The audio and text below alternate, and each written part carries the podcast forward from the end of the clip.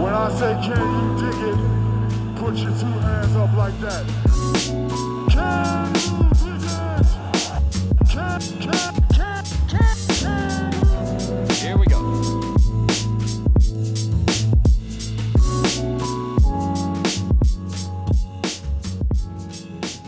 All right. We're back with another episode of Can You Dig It, a podcast by Silver Screen and Roll and SB Nation Lakers community. Uh, you can find all of our work at silverscreenandroll.com. And if you're wondering why you're hearing my voice and not Jacob's, uh, it is true that we do not have a rewatchables uh, pod plan today, our version of uh, Bill Simmons rewatchables. And uh, I, it, it honestly just came down to the lack of games that are available online. Like, I know a lot was made about NBA League Pass just opening their archives, and I think to a lot of people they figure that's like every game that's ever existed just available to us at our fingertips, which would have been wonderful. But unfortunately, that's not the case, Jacob. So uh, we're gonna do something a little different today. Uh, but first, how are you dealing with life in quarantine? I know. Um, today or the when we were supposed to re- when we record this uh, Wednesday night was supposed to be the night the Lakers played the Indiana Pacers, but that did not end up happening uh, because the season was postponed. Uh, does that bum you out a little bit? I haven't even been op- able to open like I had a calendar that has that had all the Lakers games, all the Pelican games, um, just kind of like my general day to day schedule. I haven't even been able to open that up because I'm so bummed every time at the bottom I see, oh, the Lakers are supposed to play this team, or oh, the Pelicans are supposed to play the Grizzlies, or stuff like that. I'm just still bummed out about all this, but I filled the void by watching like everything available on Netflix at this point. like, I am running out of things to stream. Uh, I watched Tiger King in the last week, which is absolutely incredible. I hope you've watched it. No, I haven't yet. You know what's Oh, so funny is you are the first person I had ever heard like watching that show, and then I I kid you not, five minutes after we had stopped recording, I got a text from my girlfriend saying, "Babe, you have to watch Tiger King. Like you have to." And I'm like, "What is this? What are we Yeah. doing here?" It is absolutely bonkers. Um, I watched more recently. I don't know if you watched the movie Midsommar. Oh, you know what? I watched uh Hereditary around Halloween time last year, and it's by the same uh director. Hereditary was nuts. Midsommar And- was absolutely bonkers too. Yeah. From what I've heard, like the, from from how it's been put to me, Hereditary is like a creepier movie, but the visuals and like I guess auditory torture they put you through in Midsommar just scars your soul. Oh yeah, yeah, that would that would definitely be the case. I uh, I went into it very just basically I, without knowing anything about it. I knew it was a horror movie, but that was about it. And they make it pretty clear early on that it's a it's a horror movie. But uh, I'll say I tweeted this the first about hour is a lot of like you just feel really anxious and like uh, you know something ominous is going to happen but like it's a lot of setting the table and then the final like hour almost 90 minutes is just absolutely bonkers like it's on uh amazon prime if you have that that's what i Yeah. watched it on and She's it trying to get me to watch it. I just it doesn't sound like something like if I don't have to see it, I won't. uh, that would be a yeah i mean i didn't know what i was getting into. I just knew it was a really kind of heralded movie. Uh, i wouldn't blame you. It's a it's a lot to take in. Uh, i tweeted I, I tweeted out like basically what i said after the first hour. It's like i feel like something's going to happen.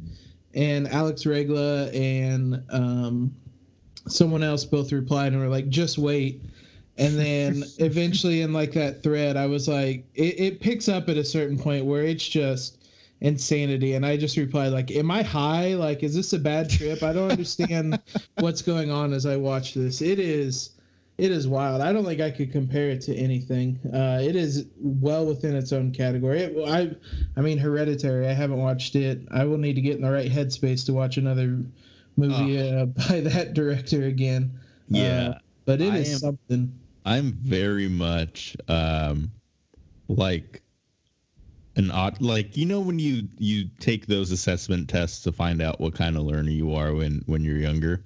Uh, Mhm. I've always been an auditory learner, so from what I've heard, I'd hate it just because like apparently there are just sounds in that movie that you're just not supposed to hear like in your day-to-day life and like if you if you've lived a good life you'll hear sound you won't hear sounds that are made in that film. And i felt the same was could be said about hereditary. Like there are shrieks of horror in that movie which shout out to uh the actress. I can't think of her name right now. Uh she was in knives out um uh god hold on sorry this is gonna fuck me. I have to look this up before we jump into basketball which i promise we will do eventually. Uh but god what is her name? Uh it is toni collette or collet i don't know. But she was incredible in that movie because she made me believe that she was going through everything that was happening to her. And buddy she she goes through a lot in that movie. So uh yeah definitely a, a, around halloween time i'd say you definitely have to be in the right headspace and know what you're getting into. Uh and if you do that i will i will watch midsommar that is and and i will watch tiger king i promise i'll do it by the next time we speak Yeah, Tiger King, you don't have to be in any sort of headspace. That is the most bonkers. Like I can't even. At no point in that that documentary did I know what was coming next. You you absolutely need to watch that. It's it was incredible.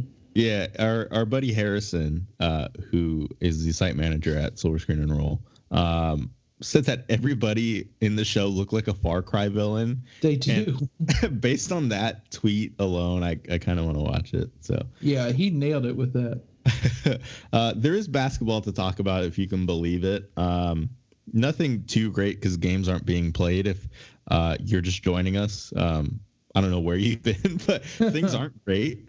Uh, the NBA season has been suspended uh, due to the growing threat of COVID 19, more commonly known as the coronavirus. And we really don't know when it's going to be back. Um, but in an episode of Road Trippin', uh, which is hosted by Richard Jefferson, Channing Frye, and Allie Clifton, who now does uh, is a studio host for Spectrum Sportsnet, uh, does some sideline stuff too. Um, so uh, during that podcast this week, they did like a quarantine podcast, uh, not dissimilar to what we're doing now, except we're not millionaires, unless unless I'm making assumptions that I shouldn't be making about you, Jacob. Nah, you can make those assumptions. um, and they they they asked LeBron like, "Hey, Channing Frye, I should say." Channing Frye asked LeBron like, "Hey, man, if the season came back tomorrow, um, like what would that look like? Like how how would that look?" And he's I, and to my surprise, he was pretty honest about how much time he'd need to get back into to the swing of things. Like it, so his quote is um We've been out for about a week and a half now, so I think maybe one and a half, two weeks of mini training camp, and then five to ten games. Uh, talking about regular season games to get ready for the playoffs. I mean, if we're just talking about finishing the regular season, you don't need that much. Um, I'm guessing because you know the regular season would act as the preseason to the playoffs. Uh, but then he continues by saying, you can do a week of training camp camp and get back into it by the end. But when you've been building six months of conditioning and preparation, that's where the quote cuts off. Um, I completely agree because you think about the risks of players, uh, even players that take as good bodies or as good care of their bodies as as LeBron James does. Um, it at the end of the day, it's still a human body, and you don't want to put that kind of pressure on it uh, immediately to go from not playing NBA basketball for months to playing it at the highest level, uh, you know, 100% effort. I just think that is um, an unrealistic goal, and I think LeBron's right to, you know, set the record straight on that.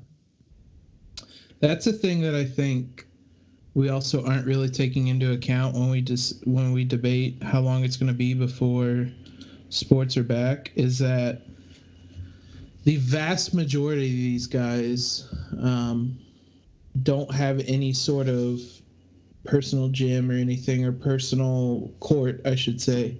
So like a lot of these guys for gosh, I don't know, has it been 3 weeks since the season was canceled? It seems like an eternity. Um they pretty much haven't picked up a basketball. Um which is really just unprecedented. Like even during the off season these guys are shooting. So there's going to be an extended kind of preseason training camp period. Um, there's so many questions that that are going to have to be answered. What do you do with guys whose contracts are set to expire on June 30th? Because it's almost certain that the season won't be done by then.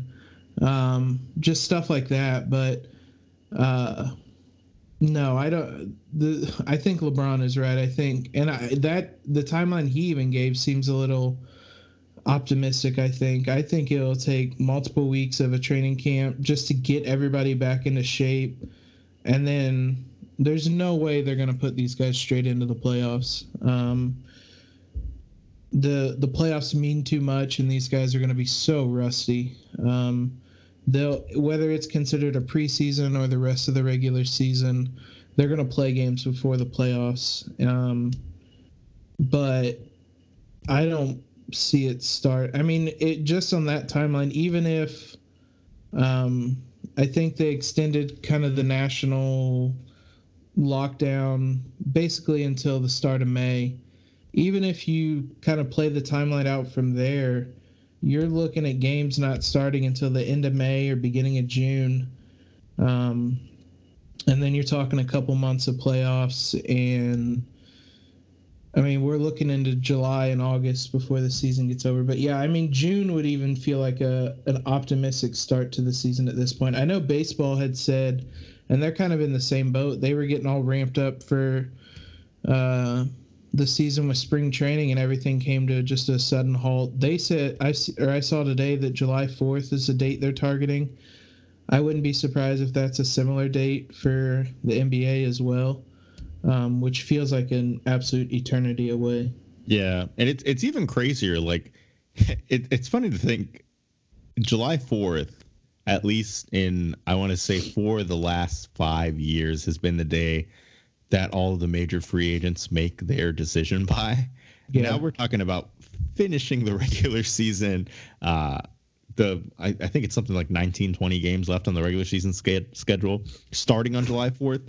Uh, that just paints the picture of of the uphill battle they have uh, to finish the season. And I would be shocked if if the season wasn't shortened, which would obviously suck for teams like uh, the Kings and the Pelicans that are and, and the Trailblazers who are the ninth seed. I feel like they get lost in this pretty often. You talk about teams that are making the push for the eighth seed. I mean, they have Damian Lillard for God's sakes, but um, yeah, those teams that could very feasibly uh, make that push for the eighth seed with the with the schedule the Grizzlies have.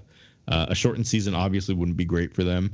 Uh, I've said this before on the podcast. I think um, a play-in like mini tournament for the eighth seed would be just what the what the NBA needs to, you know, get its ratings back and make up for whatever lost money they had. Uh, especially if you're gonna uh, if they're gonna do it in a bubble as as they've suggested, whether it's in Las Vegas or the Bahamas or you know what have you.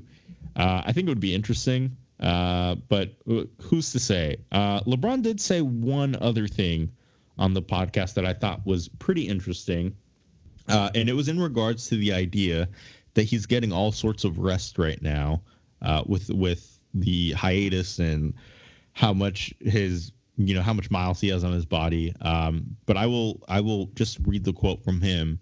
Uh, he says, "The narrative that I don't like is well now guys get so much rest, or LeBron's 35, he has so many minutes on his body, now he can get so much rest. It's actually the opposite for me because my body, uh, when we stopped playing, was asking me like, what the hell are you doing?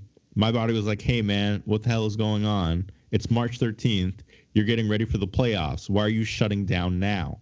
and I was right there turning the corner. I felt like I was rounding third base, getting ready for the postseason. So the rest factor, I think it's a little overly blown, especially when you uh, when you're in the full swing of things.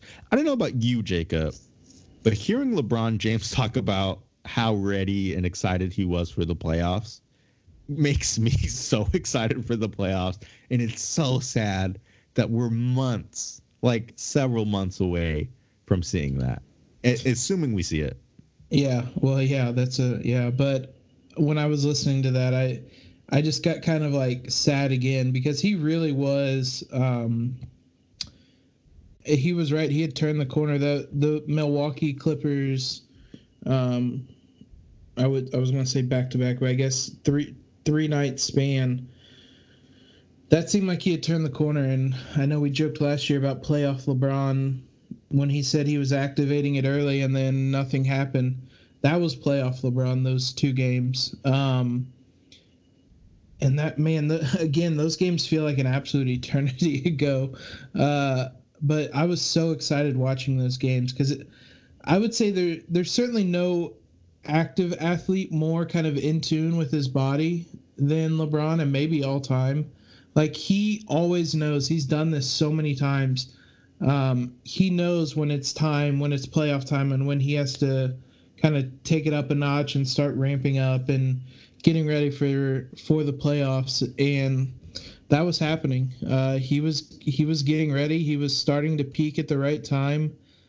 And who knows now? I mean, I'm still really excited, it, assuming the season um, is ever finished. But I'll be excited for the playoffs. But I don't know. It's gonna. I mean, it's going to be impossible for him to carry him or any other team in the league to carry any of the momentum they had, uh, positive or negative, I guess, uh, where they currently were. Um, there's just so many interesting factors. I mean, you're talking about the Blazers; they might have a totally new look front court by the time we uh, play Right. games again, because Jusuf Nurkic and Zach Collins potentially both could be healthy by then, and then that changes everything for them. They were kind of on the downslide out of that playoff picture, and with those two, they're going to be. Uh, they could potentially be a really scary eight seed to match up against. So there's just so many factors. But yeah, I mean, it really it really bummed me out hearing him say that because I mean, obviously there's vastly bigger things that we should be worrying about, but just from a as a sports fan, um, man, it really felt like this was a year, and uh, they were really starting to peak and make some statements. And now, who knows? Um, whenever the playoffs do start, who knows what kind of shape any of the teams are going to be in? Yeah, it it really does sound like you know, in, in the grand scheme of things, sports mean very little. Uh, but that is what we're here to talk about.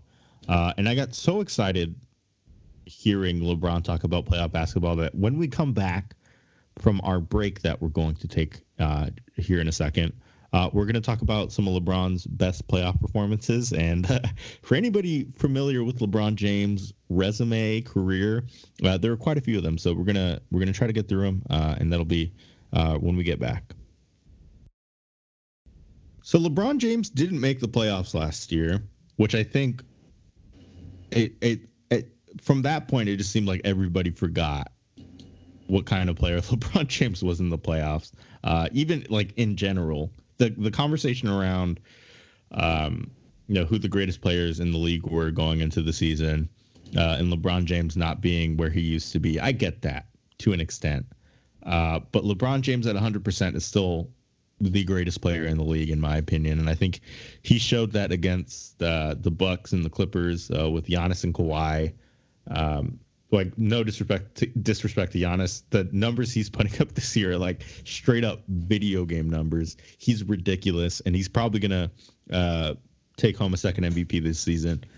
Uh, but that being said, I I still like the Lakers' chances with LeBron James in the playoffs, and a lot of that has to do with the success he's had carrying uh, lesser teams and good teams in in the postseason. So I thought it would be a good idea uh, as a reminder to to everybody else, but also just as a fun exercise for us to look back at some of LeBron James' uh, most memorable playoff performances. Uh, none of which have come with the Lakers yet, unfortunately. Uh, but um, this this idea was kind of inspired by the fact that ESPN is re-airing some of the classic playoff games uh, on Wednesdays, the nights we were or the nights we record. The Lakers will be having their uh, classic night on April 15th. They're going to be playing uh, game five, uh, game five or six. What did that Orlando series go to? I believe it was five games. Six, maybe. Okay. I don't remember. I can look Final game of that uh, that Magic series, uh, and then of course Game Seven of uh, the finals against the Celtics in 2010. You I were thought right. it was It really was funny uh, that it was uh, five games. five games. Okay, that's what I thought. Um, I thought it was funny looking at the schedule that the Lakers night had two championships from two different seasons, and the Celtics night had two games from the 2008 series. Because Hmm. as we've said on this podcast before, that dynasty they had only won one championship together. Uh, so I mean that made me feel a little good. Um, but yeah, on uh, on Wednesday, April 1st, they re-aired uh, Game Seven of that incredible Cavaliers Warrior series, uh, where Kyrie Irving completely ethered uh, the Golden State Warriors, and LeBron James had that incredible block on Andre Iguodala. I think if you're talking about incredible playoff performances by LeBron James, uh, you have to start with that season because he was he was just incredible. Really, just about every uh, run to the finals with the Cavs, his second go around was just ridiculous. Um, That was I- only one that ended in like hardware. well, yeah, but uh, even their first finals against the Warriors, where he had Matthew Dellavedova and Timothy Mozgov as his like two best uh, healthy teammates at that point. When I still think he should have won the MVP um, in that series, he averaged 35. Good lord, 35, 13, and 11. I like that that break. Thirty-five. Good lord. yeah I, I even i i mean i was campaigning for it at the time and even i forgot how ridiculous it was um but yeah i mean any list of lebron's greatest games i think has to include that game 7 in 2016 i i had it on my list but i mean i know those Warrior series all ended well virtually all of them ended the same but there were some really fun matchups between those two teams over those years Yeah, I. It really is a shame that the Warriors, like dynasty, if you will. Um, uh, why, I don't know why I'm downplaying it. They were they were a basketball Mhm. dynasty uh, with Kevin Durant, but in the years before that, I, was- I was going to say it's a shame that um, the whole Kevin Durant free agency saga happened. Uh, obviously, we saw some of the best basketball that a team will ever play, and I think that's awesome. Uh, but the Warriors were just like a really, really fun basketball team. Like I enjoyed while the Lakers were out of the playoffs, um, rooting for them to win and kind of play spoiler against LeBron, who up to that point had like a Tom Brady esque career where he's just like this guy just can't stop winning. And uh, so I thought uh, I thought that series was a lot of fun. Uh, that Warriors team was really good, but again, even against uh, you know a player that was having one of the greatest seasons we've ever seen from a player uh, in in Steph Curry, uh, for him to have a monster season like that, and for LeBron James to just say, "Okay, that was fun. Time to play basketball again," is has to be incredibly disheartening. Because if he has the talent, I just God, there there are very few players I think I'd rather have in a playoff series than LeBron James uh, and uh, and a star talent. I don't know that they're. I mean, Michael Jordan, I think, would be the only other debate. Um, I think the other game from those Warriors run-ins that you have to include is the game one of the 2018 finals, um, where he had 51 points. I guess more at this point, it's more known for being the J.R. Smith uh, game, but I think part of the reason that meme about uh, or LeBron just kind of yelling with like his hands to the side at JR was because he was absolutely unreal in that game. Um, I think it would be re- just in terms of like pure not taking in to account any of the like circumstances that's as good as i remember lebron playing. And then you add the fact that it's a finals game against probably the best version of the warriors they ran into. Um, he was unbelievable. He, he ended up with 49 points in regulation and really had done everything right to get the Cavs into a spot to steal a game and maybe kind of change the the landscape of that series. But um, I mean, J.R. Smith stepped in and had other ideas. But 51 points on 19 of 32 shooting. Uh, he had eight rebounds and eight assists. He was all in 47 minutes. He was absolutely incredible. And really, that might be his most impressive playoff run because he got a pretty mediocre Cleveland team to the finals by just going bonkers through uh, through the Eastern Conference. They were I don't think they were the best team in the Eastern Conference that year, but they had the best player, and uh, that's all that matters sometimes. Yeah, I think if you, I don't have the standings in front of me right now, but if I had to guess, the Raptors probably ended up the one seed that year because as as much flack as the Raptors get for not being able to get past LeBron James, the Raptors were a very very good basketball team in the years that you know DeMar DeRozan was there. Did they crumble in the playoffs? Did DeMar DeRozan and Kyle Lowry crumble in the playoffs? Absolutely, like without fail, to the point where it's where it's almost funny. Um, but they DeMar were the DeRozan's fourth a- seed that year. who the Cavs? The, the Cavs were the fourth seed. The Raptors were the one seed. Okay, yeah, that's what I thought. Um, but yeah, I mean that Raptors team was really, really good, and under any other circumstances, they probably would have been the team to go to the finals. Uh, would they have melted down in the finals as well? Probably. Yes. Uh, would would them making the finals uh, make them less inclined to trade for Kawhi Leonard when they did? Probably.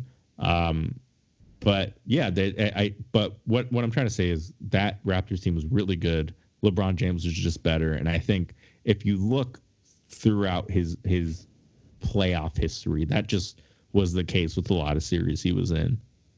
Well, that and specifically with Toronto, like there was definitely something. There was a mental edge there that he had after just beating down that franchise so many years in a row. Yeah. Uh, he went back to Cleveland. Uh, 2015. So 2016, he beat the Raptors in six. 2017, he swept them. Uh, the first three games all by double digits, and then 2018, I actually had this is one of my probably honorable mention type of games. The game two against Toronto that year, he had 43, uh, eight rebounds, 14 assists. What I remember most about that game is the fourth quarter turned into him just having like a personal horse competition almost, where he was just shooting absolutely ridiculous shots and just could not miss. Um, and it was almost like playing with your food. like I felt bad for the Raptors in that moment. Uh, LeBron had 27 in the second half. Um, and the the Cavs won going away. They won by 18. And I just remember watching that thinking like I don't know how the Raptors are going to come back out here for two more games cuz they look just utterly defeated watching LeBron just throw up everything and make it. I think the it might have been the next I don't remember which game he had the buzzer beater um, that series as well, but uh, between those two games there was no way the Raptors were um, winning that series. I was trying to pull it up. I think it was game 2 that or game 3, excuse me, that he hit the the full court or he went the full length of the court and threw up like a it was a impossible shot too. It, he's like running one way and throws it up back the other way. Yeah, it was game 3. So he followed up playing horse in the fourth quarter by hitting a buzzer beater in game 3 and then they won by 35 in game 4. Like it's unbelievable the mental advantage he had over that franchise. Yeah, and and all of the jokes that the Raptors get because of LeBron for for that exact reason uh, is why they they can't even really say anything. Like No. I can't. Can you think of a player that had a team's number the way LeBron had the Raptors number? Just trying to think if I know Kobe roasted the Jazz a whole bunch, but it never Yeah. felt like. I mean, the Jazz had some tough series against them. Obviously, the very first one. Um, off the top of my head, no, but I would have to maybe look back at some of the older series. But I mean, LeBron just routinely dismantled that team. 2017 in the four game sweep, he scored 35, 39, 35, and 35 points. Yeah. Um, The year prior in six in the well in the six game uh, series, he only averaged 26, but um, they their their margins of victory for their four wins 31 19 38 and 26 um, Filth. yeah it, he was he was very rude to the uh, to those raptors teams and he just completely just destroyed them to the point that they eventually i mean you're right they had a really good team and they had to break it apart because i don't think there was any way that they were going to win as the group they were because lebron just beat them down so much Yeah. Well, they got their title in the end. Shout out to them. Shout out to Kawhi, which I know is sacrilege um, in this uh, basketball climate, but uh, what he did was pretty special. Um, LeBron has made a lot of finals in his career. Um, he made what was it? Something disgusting like um, seven 10 straight i believe I Yeah. was it 10 no, I it was it was something nutty three. I can count. Yeah, I was gonna say I was gonna count um, five, six, seven, eight straight. disgusting. That is gross. Uh, but he he made one finals.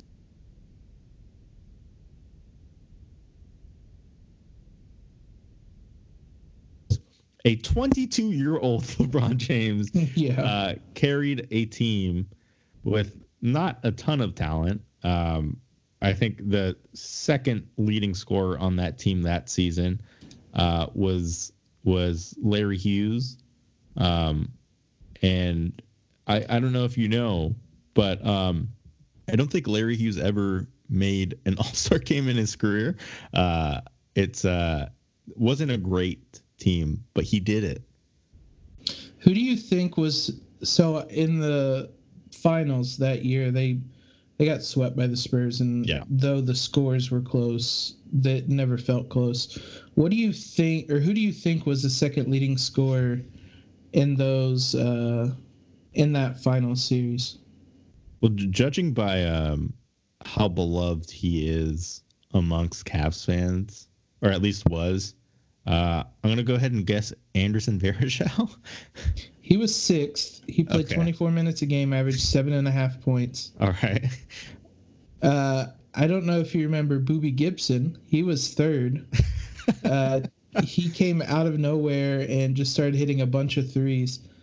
Uh, Drew Gooden was second at 12.8 points per game. Uh, that Cavs team, I mean, if you, it was LeBron, Drew Gooden, uh, Daniel Gibson, Sasha Pavlovic, which is a name I haven't thought of in a while, uh, Zydrunas, uh, Varejao.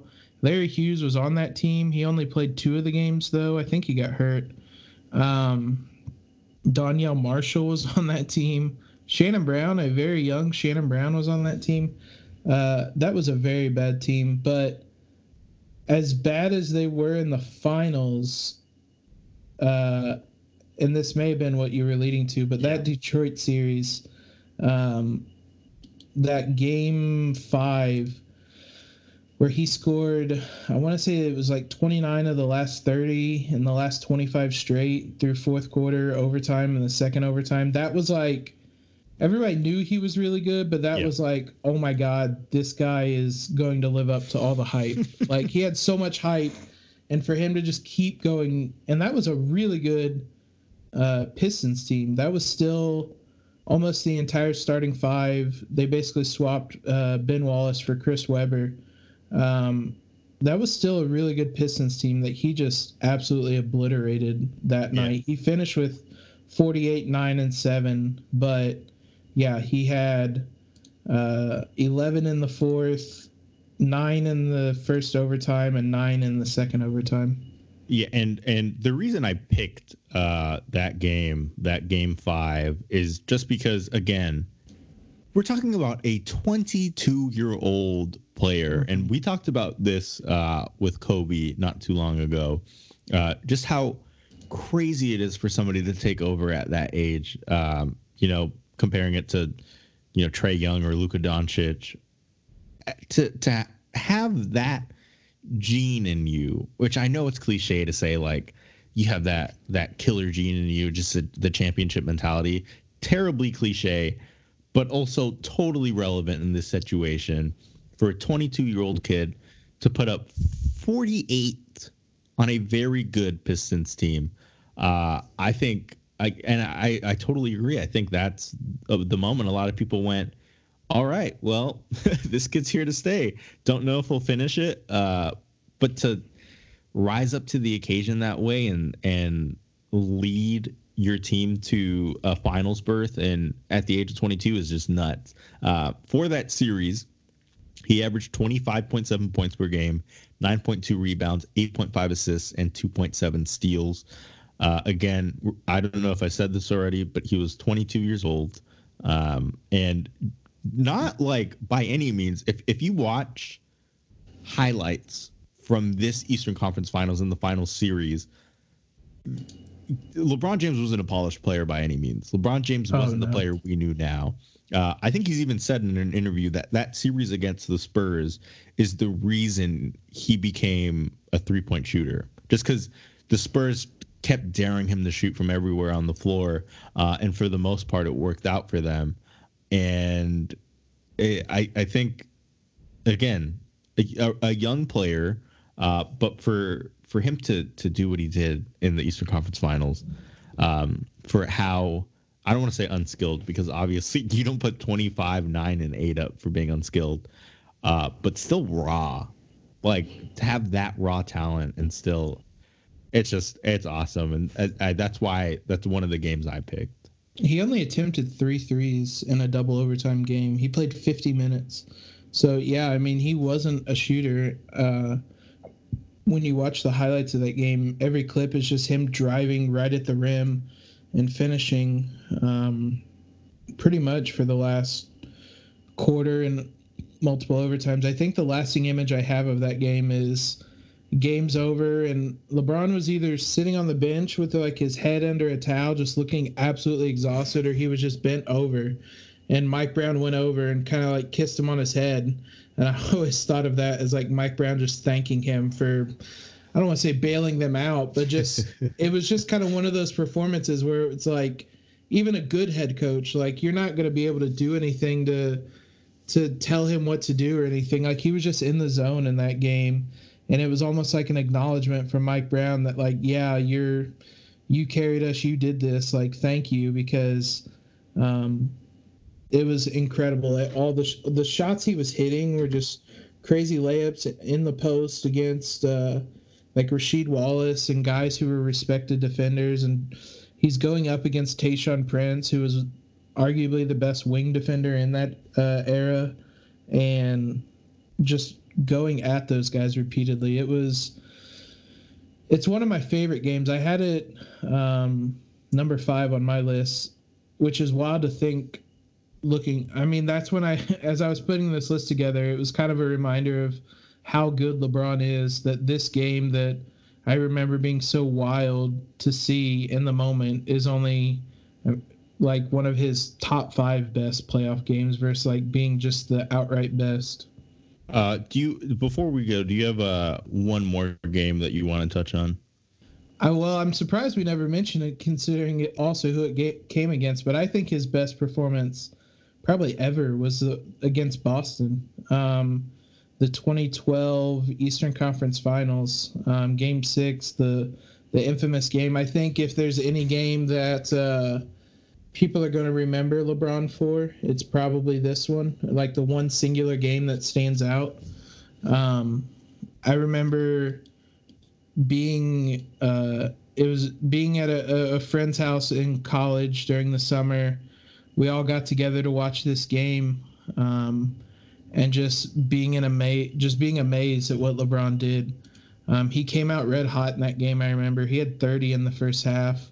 Um, on the road against a Boston team that had been kind of his kryptonite in some ways. Um, and that was another game where there'd been a lot of questions, especially the I think it was the year prior, yeah, where they lost to Dallas, and there were kind of a lot of questions of whether, like, we knew he was really good, but we didn't really know if he could take it to that next step and be kind of one of the elites all time. And I think this is a game where people realize, like, this dude's a bad man. Like he finally kind of embraced what he was in Miami and um, really took it to the next level. I thought and saved the Heat from. I think he said in that same. I don't know if it was at or he did an Instagram live actually. I think where he was talking about that game and he said his mindset going into that game was if we lose, they're going to blow up the team. Uh, because I'd been back to back years without a title, which yeah I don't know that that would have necessarily been the case, but um, there was a lot of pressure on the that Miami team, and they're on the road against uh, a, a still kind of clinging to the last uh, straws of their greatness kind of Boston team, and LeBron just absolutely he ended that quote unquote dynasty that Boston likes to talk about um, on that night. He just eviscerated that team. Yeah, I and you know never doubt Pat Riley because he's done some uh, suspect things over the past. Um, I was going to say a few years, but really a few months. Uh, but for him, for him to blow up the team, I don't know if it, if they would have done that. I feel like they maybe would have retooled around uh, LeBron and D Wade. Like Chris Bosh would have been moved or something. Yeah. Uh, but I think LeBron was fine in Miami. Like who's who's going to trade LeBron, you know? Um, but yeah, I I definitely think that was uh, probably, if not the best, one of the best playoff uh, performances we'll see from LeBron. Uh, and hopefully, the next best will come the next time the Lakers play in the postseason. Uh, until then, whenever that is, God, just please come eventually. That's all I'm asking for. Uh, until then, uh, I shouldn't say until then. We'll see you next time because uh, we're going to be back next week, and there, there won't be playoff basketball next week. Uh, uh, but I'm going to stop rambling. Jacob, thanks as always, uh, and we'll see you next week.